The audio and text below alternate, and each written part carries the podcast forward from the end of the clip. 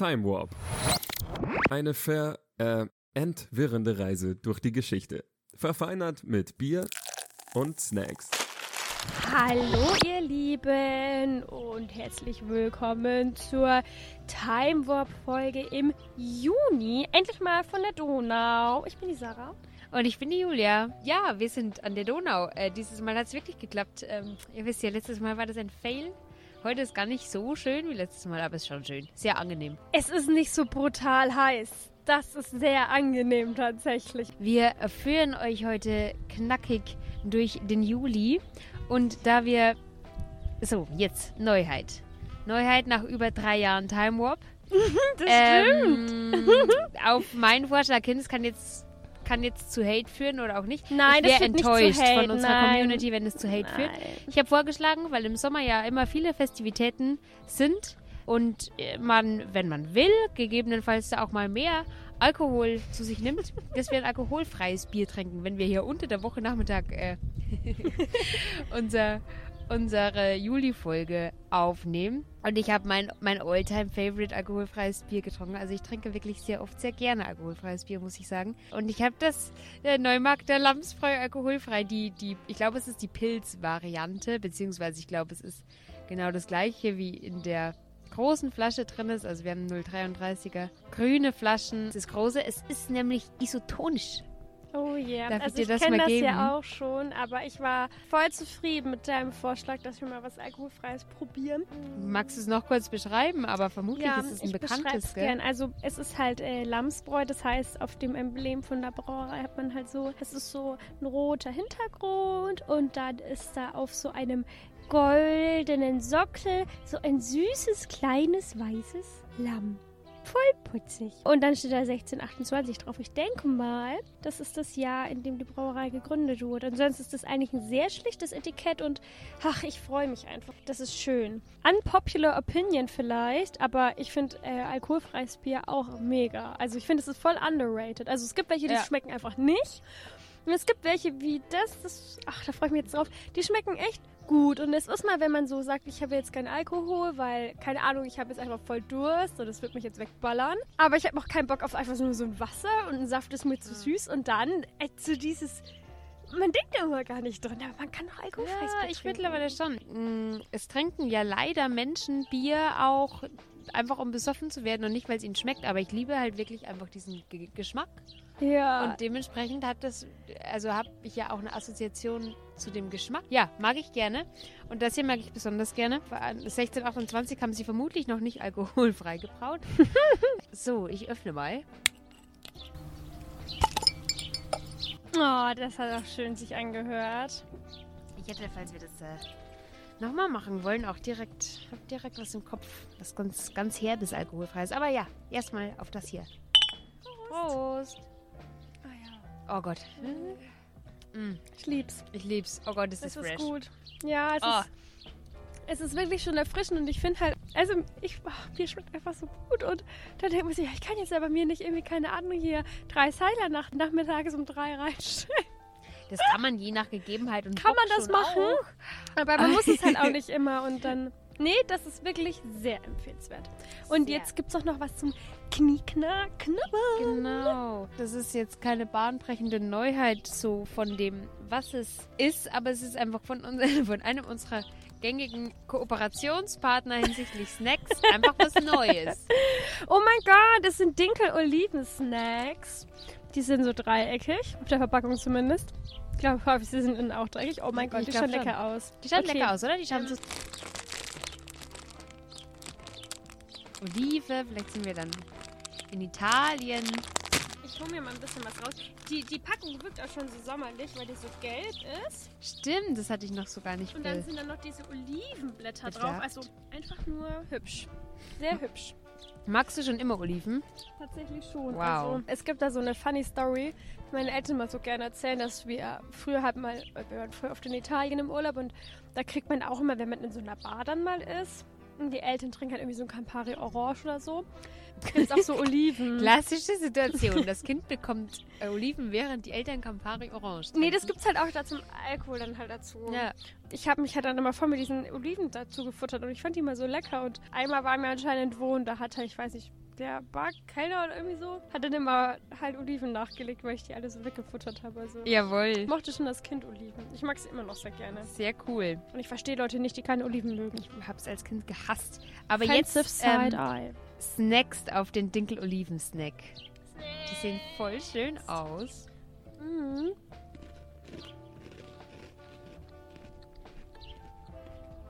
Mm. Oh, geil. Oh, und die schmecken halt auch wirklich so nach Olive. Oh mein Gott, ich lieb's. Mm. Dezent, aber doch klar. Mhm. Textur ist relativ weich, ein Mhm. bisschen dicker. Es sind keine Cracker, es sind wirklich Snacks. Genau, es ist so, so, so teigig. Oh Wunderbar. Wie geil ist das zu unserem Also ich bin ready für die Fakten im Juli. Ich starte durch. Mit dem 5.7.1922. Am 5. Juli 1922 wird in Genf die Einführung des Nansenpasses beschlossen. Sagt ihr das was? Nansen. Der. Nansenpass. Pass. Ja. Also, das ist mir eine Straße vielleicht. Nee. Das so. ist ein Pass. Also ein Ausweis. Also Ausweis. Nö. Scheint nicht so. Nö. Das war Keine nämlich Ahnung. echt ein wichtiges Ding. Und ich habe auch noch nie davon gehört.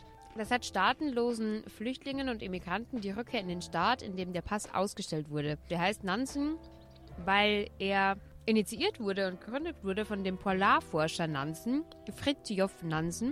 Mm, Der hat nämlich im Auftrag des Völkerbundes nach dem Ersten Weltkrieg die Rückführung von Hunderttausenden Kriegsflüchtlingen begleitet. Und erhält im gleichen Jahr 1922 auch für seine Verdienste sogar den Friedensnobelpreis. Mhm.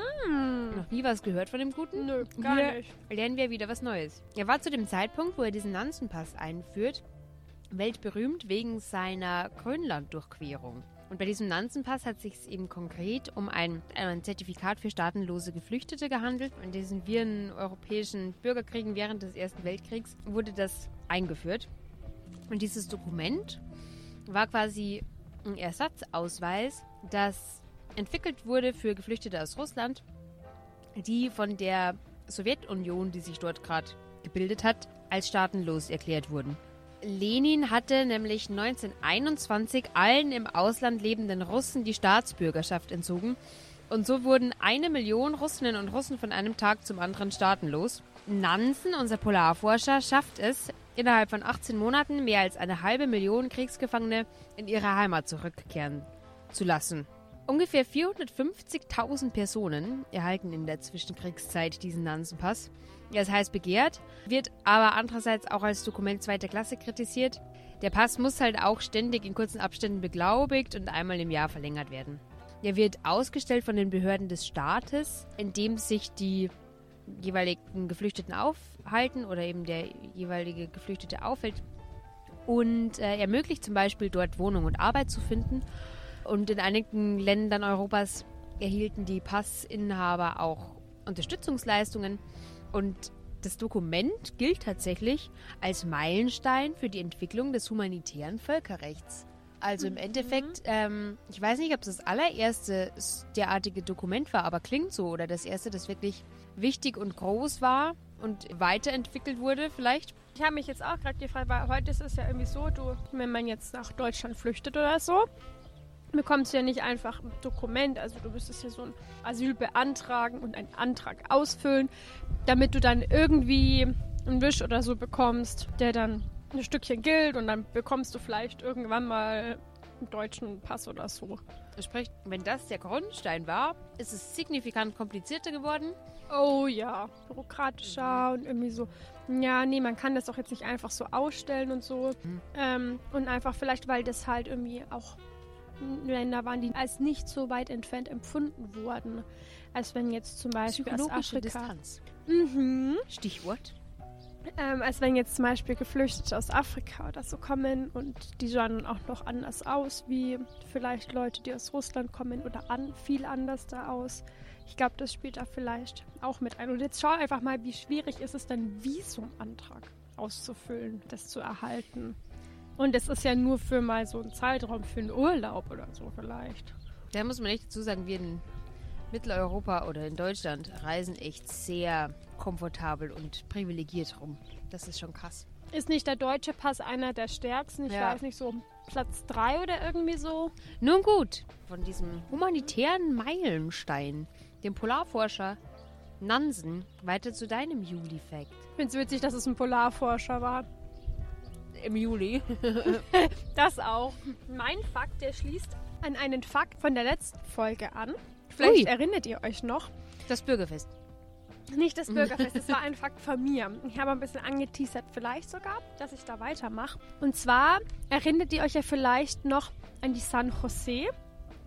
Diese Galeone, die untergegangen Schiff. ist, an das Schiff Ja. mit dem ganzen Gold, wo man sich jetzt irgendwie drum. Drum streitet, wer denn da jetzt ein Anrecht darauf hat, auf diesen Schatz, wenn der denn geborgen Und da wird. geht's weiter in der Schatzsuche. In der Schatzsuche geht es leider nicht weiter. Es geht beim Spanischen Erbfolgekrieg weiter, Hm, na gut. der ja mit unter anderem Auslöser für diese Streitigkeiten war, die zwischen da jetzt im letzten Fakt Spanien und England. Und dann dachte ich, eigentlich ist es jetzt falsch gelagert. Man hätte erst was zum Spanischen Erbfolgekrieg machen müssen und dann den Fakt. Aber nun, die Tage fallen, wie sie fallen. Und deswegen kommt jetzt eben im Juli der Fakt zum Spanischen Erbfolgekrieg. Denn der beginnt am 9. Juli 1701. Ich finde es irgendwie schwierig, das mit einem Datum zu machen, weil nicht das schon vorher abgezeichnet hat, dass man da wahrscheinlich irgendwie mal so Mhm. Nachkommensprobleme hat. Ähm, aber es ist ja immerhin Schön auch bezeichnet. äh, ein Krieg und da hat jemand jemanden angegriffen und das war eben am 9. Juli 1701. Und zwar ist es eigentlich so groß gesagt, dass irgendwie Frankreich gegen die Habsburger Monarchie in Österreich kämpft oder dass sie halt gegeneinander sind und sich nicht so ganz abhaben können. Jetzt schon mal ganz am Anfang, weil jetzt ein paar Begriffe gedroppt werden. Also Frankreich sind die Bourbonen und ja, Österreich-Ungarn sind ähm, Habsburger. Und die haben halt verschiedene Verbündete und Freunde und so. Ja, da komme ich später noch dazu. Und zwar fängt das alles an, als am 1. November 1700 Carlos II., damals noch König von Spanien, gut, er ist dann gestorben, da ist man natürlich kein König mehr, der war Habsburger, also der gehörte zur Habsburger Linie, also irgendeiner seiner Vorfahren, also die waren quasi eher so auf österreich-ungarischer Seite. Mhm. Daher stammten die raus. Wir erinnern uns, das war der mit dieser Lippe, äh, mit diesem Unterkiefer, der so weit Mhm, nach vorne ja. geschreut hat. Der Typ war das. Und der stirbt eben.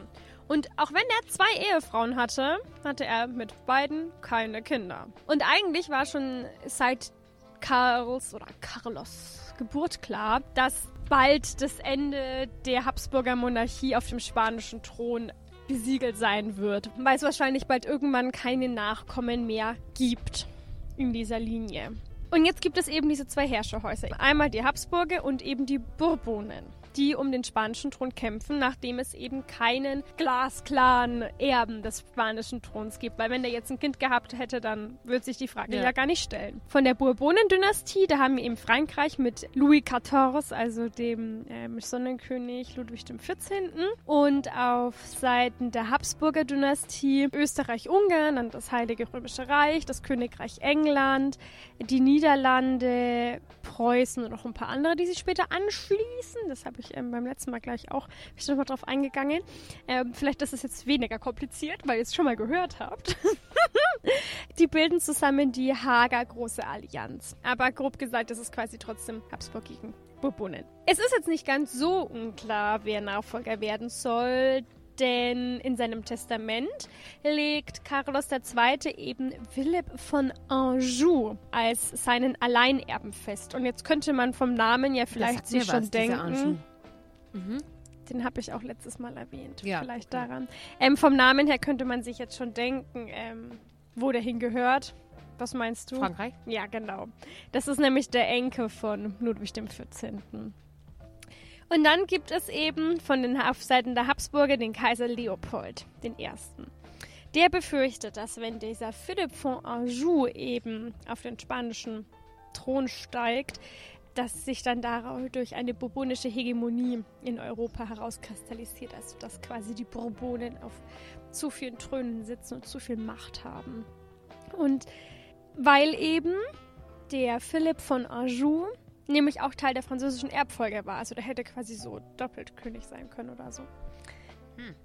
Und deswegen gründet er eben besagte Allianz, die Hager Große Allianz. Und er stellt eben seinen Sohn, den Erzherzog Karl, den ihr auch vom letzten Mal noch kennt. Ja, das als Gegenkandidaten, sage ich jetzt einfach mal so da. Und diese Zwistelei hat eigentlich schon viel, also noch bevor Carlos II. überhaupt gestorben ist, angefangen, weil, wie gesagt, es sich ihm abgezeichnet hat, dass der spanische Thron irgendwann mal umbesetzt sein wird und man da jemanden suchen muss, der dann darauf folgt. Also hat man angefangen, ja, zu versuchen, Spanien irgendwie aufzuteilen.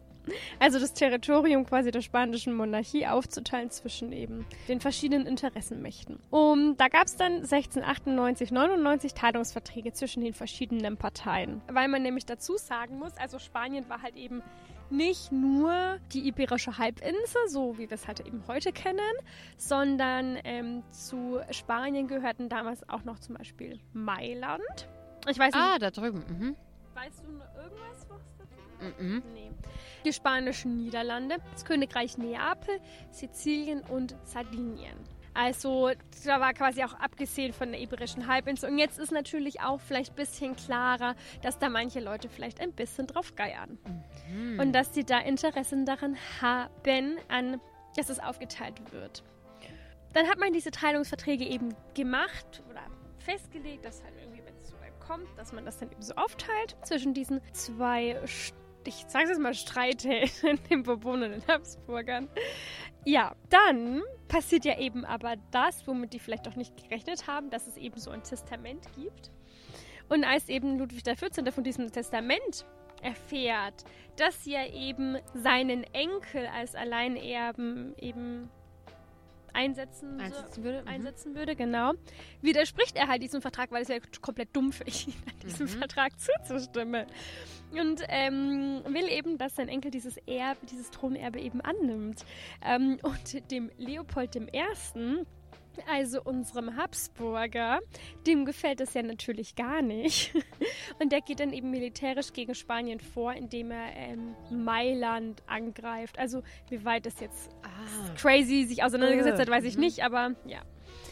Dann später, also gab es da so Zwisteleien und so, also das habe ich jetzt ähm, nicht alles rausgesucht, weil es jetzt auch nicht so wichtig ist. Auf jeden Fall ging da einiges hin und her und man hatte halt verschiedene Interessen an verschiedenen Territorien. 1713 und 1714 folgen dann zwei Friedensverträge. Den einen von 1713, den kennt man sogar, glaube ich, der Friede von Utrecht. Ja. Genau, den hat man irgendwo schon mal gehört. Ähm, und der legte dann eben diesen Erbfolgekrieg und die ganzen damit einhergehenden Auseinandersetzungen bei. Das heißt, der Philipp von Anjou wurde damit eben der Philippe der Fünfte von Spanien und damit war dann ein Bourbone auf dem spanischen Thron und eben kein Habsburger mehr. Und natürlich, also es wurden trotzdem noch Gebiete aufgeteilt, weil man sich hier irgendwie einig werden musste. Und wie schon gesagt, diese anderen Gebiete, also Mailand oder so zum Beispiel, da wurde das unter den Interessenmächten eben aufgeteilt. Boah. Aha. Man hat jetzt viel Aufteilung. Genau, und das heißt auch, dadurch, dass dann quasi die spanische Monarchie eben das Territorium nicht mehr so groß war, verlor es dann auch quasi, oder verlor sie dann auch ihre Bedeutung. Mhm. Einmal eben auch in Europa, denn Österreich mit der Habsburger Monarchie erlangt jetzt mehr und mehr die Vormachtstellung in Europa. Und auf See, weil Spanien hatte ja auch Kolonien, wo entwickelte sich jetzt Großbritannien zur führenden Seemacht. Jetzt ist natürlich die Frage, was bleibt daraus für heute, was ich total interessant fand, denn ähm, es gibt auf der Iberischen Halbinsel ein kleines Pfützelchen Land, das zu einer Insel in Europa gehört. Okay. Ken kennt man Ganz das, im? Süden von Spanien. Ach so, äh, Gibraltar. Genau. Und Gibraltar gehört zu welchem Land, weißt du das? England. Genau. Und das ist das, was quasi nur noch mit bleibt. Das, ist das, was übrig ist quasi. Ähm, also unter anderem, also das ist, finde ich, was, was halt schon sehr auffällt, dass da unten einfach am Zipfel von Spanien ein kleiner, hm, man kann es mal la- sagen, Landstrich ist, ein Ja. Landpunkt oder so, der ähm, zu Großbritannien gehört und das ist eben da durch diese Gebietsaufteilung im Folge des Erbfolgekriegs äh, zustande gekommen und der Felipe der Sechste, der heute aktuell jetzt eben König von Spanien ist, ist eben auch aus, noch aus dem Haus Bourbonen. Also das hat sich da halt dann seitdem auch nicht mehr geändert, weil die anscheinend immer ganz fleißig Kinder gezeugt haben und Erben die gezeugt haben haben. es hingekriegt. Genau. Mhm. Man muss auch dazu sagen, dass es irgendwann mal später, dass es auch geändert wurde, dass auch quasi Frauen in die Erbfolge mit aufgenommen werden. Da gab es dann auch noch mal Ah, so okay. ein kleineren Aber der hatte Erbfolge- wirklich keine Kinder, auch keine. Nee, der hatte Töchter. wirklich keine Kinder. Ja, sonst hätte man da wahrscheinlich schon angefangen, vielleicht die, die Frau dann herzunehmen. Weiß ich jetzt nicht, aber genau. Weil Die das Frau war auch nochmal so ein. Erb also ja, der, der Frau zuzugestehen, dass sie ein Erbenrecht auf ähm, den Thron hat. Ähm, ist auch sehr interessant. Vielleicht ähm, passt das ja mal in irgendeinen Monat und dann erzähle ich euch da noch was dazu. Denn von Spanien, äh, ja, da werdet ihr noch öfters was hören. Das tut mir leid. Das ist gut so. Ich, ich, ich mag die Spanier. Und Spanien. Und die Spanierinnen. Also ihr wisst schon. Den Flair. Die Oliven-Snacks haben auch so ein bisschen spanischen Flair, ne? Mhm, mhm. Ich freue mich ja schon sehr auf die Oliven in Spanien. Oh. Mhm. Oh. Du wirst Neujahr, wenn du es in Spanien verbringst, Mhm. die Tradition aus ähm, Time Warp und von uns, also die von Spanien, aber die wir immer durchführen, Muss- original im Land durchführen. Muss ich mich ranhalten, dass ich die kleinen Döschen bekomme. Ich habe jetzt was, ähm, wofür ich den 21.07.2022 als Aufhänger nehme, aber was eigentlich so den Sommer generell betrifft und was mich, ähm, weil ich ja doch schon immer interessiert bin, auch am psychischen Wohlergehen der Menschen. Also das sind wir alle, aber ich, äh, auch wenn ich mich von der klinischen Psychologie wegbewege, ist mir doch das immer ein großes Anliegen. Äh, es ist mir ein Anliegen, auch darauf einzugehen. Äh, und zwar ist im Sommer ja immer viel geboten, deswegen passt es jetzt auch zum Sommer oder ist im Sommer eben ein Phänomen. Und häufig hat man im Sommer ja auch äh, FOMO, die Fear of Missing Out. Mhm. Also ich, mir geht es zumindest so, beziehungsweise im Sommer ist es signifikant schlimmer als im Winter. Also ich bin generell, was FOMO betrifft, sehr viel besser geworden im Gegensatz zu meinem jüngeren Ich, aber da ist es immer länger hell, was ich liebe, aber man hat auch manchmal so unterschwellig das Gefühl, alle Leute sind noch draußen, man muss, müsste draußen was machen, alle erleben gerade irgendwas und im Winter ist halt einfach dunkel, das, ist halt irgendwie wurscht. Es sind irgendwie immer sämtliche Festivals und Konzerte, das ist alles in irgendwie im High Life. Ich liebe den Sommer, aber ich kenne vor allem auch seit der Pandemie, dass ich auch phasenweise so ganz melancholisch drauf bin und irgendwie dünnhäutig. Kennst du das auch? Kommt dir das bekannt vor oder ist das ähm, eher stabil bei dir? Ah, ich würde jetzt zumindest nicht sagen, dass sich das seit der Pandemie irgendwie verändert. hat. Okay. Aber kennst du das, dass es äh, irgendwie speziell im Sommer auftritt, sowas auch? Nö. Okay. Es gibt ähm, aber sowas natürlich auch intensiver. Also bei mir ist es ja alles nicht dramatisch. Ich bin ähm, überwiegend sehr, sehr gut drauf. Aber es gibt auch hier äh, eine saisonale affektive Störung. Besser bekannt, das Pendant dazu ist die Winterdepression. Ja, die sagt mir was. Die kennt man, die sagt uns was. Und im Sommer nennt sich das Ganze jetzt entweder die Summertime Sadness, wie Lana Del Rey singt, oder dieser, die Summer Blues kennt man vielleicht. Und es tritt eben teilweise sehr viel seltener, aber es tritt eben ähnlich diese saisonale affektive Störung auf wie im Winter, wo man sie kennt, wo das gibt es ja auch diese Behandlungsmöglichkeiten mit Lichttherapie und die ganzen Sachen und irgendwie viel Vitamin D. Und die Symptome sind aber so ein bisschen gegensätzlich. Also bei der Winterdepression sind so, äh, ich sage jetzt mal Depressions- oder äh, Symptome, die auch einer hm, diagnostizierten Depression häufig einfach zugeordnet werden, so Schwerfälligkeit, erhöhtes Schlafbedürfnis, äh, gesteigerter Appetit und wie gesagt, ist es aber zu gut zu behandeln, oft oder ein bisschen entgegenzuwirken mit mit so einer Lichttherapie und kann so ein bisschen im, in Schach gehalten werden zumindest. Und bei der Sommerdepression ist es genau andersrum. Man ist eher unruhig, schlaflos ähm, und, und appetitlos. Und auch das Suizidrisiko ist höher als bei den Leidensgenossen mit der Winterdepression. Das habe ich schon gehört. Das habe ich letztens was gelesen, dass man das nicht erwartet, aber dass mit so Frühling, im Frühling, auch wenn man es nicht erwartet, die Suizidzahlen höher sind als im Winter. Und ein Faktor, der dazu beiträgt, ist die Temperatur, weshalb auch mit der Klimakrise und dem Anstieg der Temperatur äh, weltweit eine höhere Suizidrate assoziiert ist, weil nachweislich bei mehr Aggressivität auch da ist, bei mehr, also bei mehr Hitze und auch die Suizidrate höher ist. Brainfuck. Brainfuck, oder? Ja, ich finde Übel. es schon gruselig. Und dass Ähm, es mit der Temperatur zusammenhängt. Yes, also, es hängt mit der Temperatur zusammen wohl. Ich glaube auch, also es gibt relativ viele Studien. Ich glaube, das ist relativ sicherer, sicherer Fakt. Und die Ursache für diese Sommerdepression ist also ist unklar, ist nicht erforscht, aber es wird unter anderem vermutet eine verminderte Melatoninproduktion. Das ist ja dieses Schlafhormon, dass man eben mehr, je mehr produziert, je dunkler ist es und im Sommer logischerweise weniger.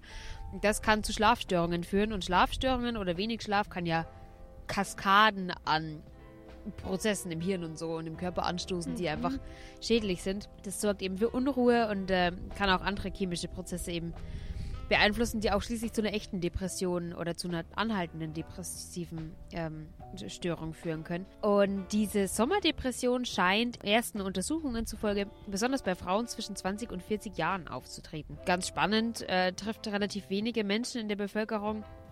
Wollte ich einfach darauf eingehen, um das irgendwie ja zu, zu bedenken zu geben, wenn man selber in so einem High ist im Sommer. Also ich kenne das von mir und das wäre aber trotzdem sollte ein guter Freund, gute Freundin ohnehin tun, irgendwie mit Mitgefühl reagieren, wenn jemand gerade trotz Sommer und Helligkeit irgendwie keinen Bock oder keinen Antrieb hat oder sich irgendwie nicht so gut fühlt, vielleicht irgendwie Rücksicht nimmt, den nicht ständig, keine Ahnung, nicht ständig Verabredungen ähm, ausmachen will, sondern halt einfach akzeptiert, dass die Person jetzt gerade im Sommer sich gerne zurückzieht.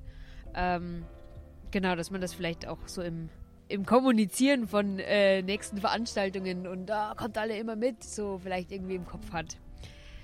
Und auch schön achtsam sein, wenn ihr merkt, dass es euren Freunden nicht gut geht, dann müsst ihr ja nicht sagen, komm, wir machen das jetzt, sondern einfach so, ist alles gut bei dir? Magst du mal reden? Ich habe schon lange nichts mehr von dir gehört, du warst schon lange nicht mehr dabei. Könnt ihr ja auch machen, dann kann man sich ja auch einfach aus auf den Balkon hinsetzen und reden. Man muss ja nicht feiern gehen oder so. Voll.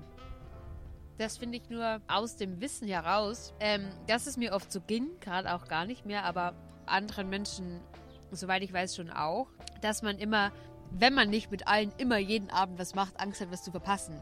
Aber nehmt euch Zeit für diese Abende mit Quality Time, mit jemandem zu zweit. Äh, hört zu, wenn es eben anderen Leuten nicht so geht wie euch gerade.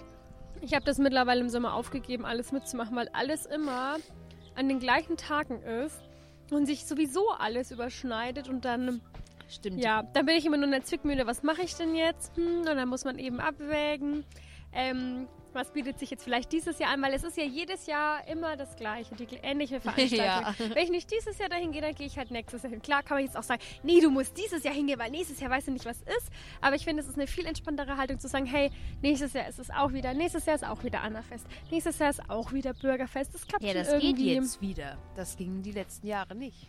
Ja, Ich glaube, Und das wir hat uns haben's auch geprägt. Das muss doch, das muss noch erforscht werden, glaube ich. aber wir haben es ja auch überstanden. Aber vielleicht auch genau deswegen, weil ich mir denke, so, naja, Ja. würde ich jetzt so sagen. Mir hilft, genau, mir hilft eher der Gedanke einfach, das irgendwie mit Humor zu nehmen. Ist eh immer alles gleichzeitig. Natürlich verpasse ich einen Haufen. Punkt. So wie wir alle. Aber ich finde, man sollte auch gar Also, nicht sagen, dass halt man was so. verpasst, weil was verpasst man denn bitte? Nee, Dafür ich bin. erlebt man ja andere Man schöne kann ja Sachen. manifestieren.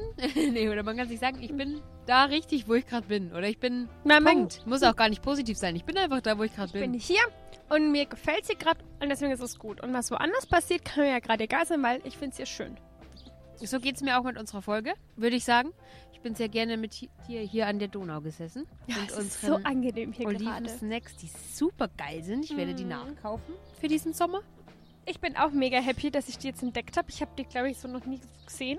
Die sind Vielleicht. neu beim Grillzeug von diesem äh, besagten Kooperationspartner. Und ich finde auch, das Bier und die Snacks haben wunderbar harmoniert und Und dann habe ich noch eine Bauernregel, die ich hier super feiere, weil ich mich mit dir identifizieren kann. oh, hau raus. Juli Sonnenstrahl gibt eine gute Rübenzahl. Du weißt ja, ich liebe Karotten und, und Mhm. gelbe Rüben. Und ich äh, unbedingt brauchen wir ganz viel Sonne im Juli, um, um auch ja genug Karotten zu haben, dass ich genug kaufen kann jede Woche. Ich dachte jetzt schon, ja, dass du selber Karotten anbaust. Und damit sage ich bis, ähm, bis zum August und schönen Hochsommer. Habt eine schöne Zeit. Tschüss. Ciao.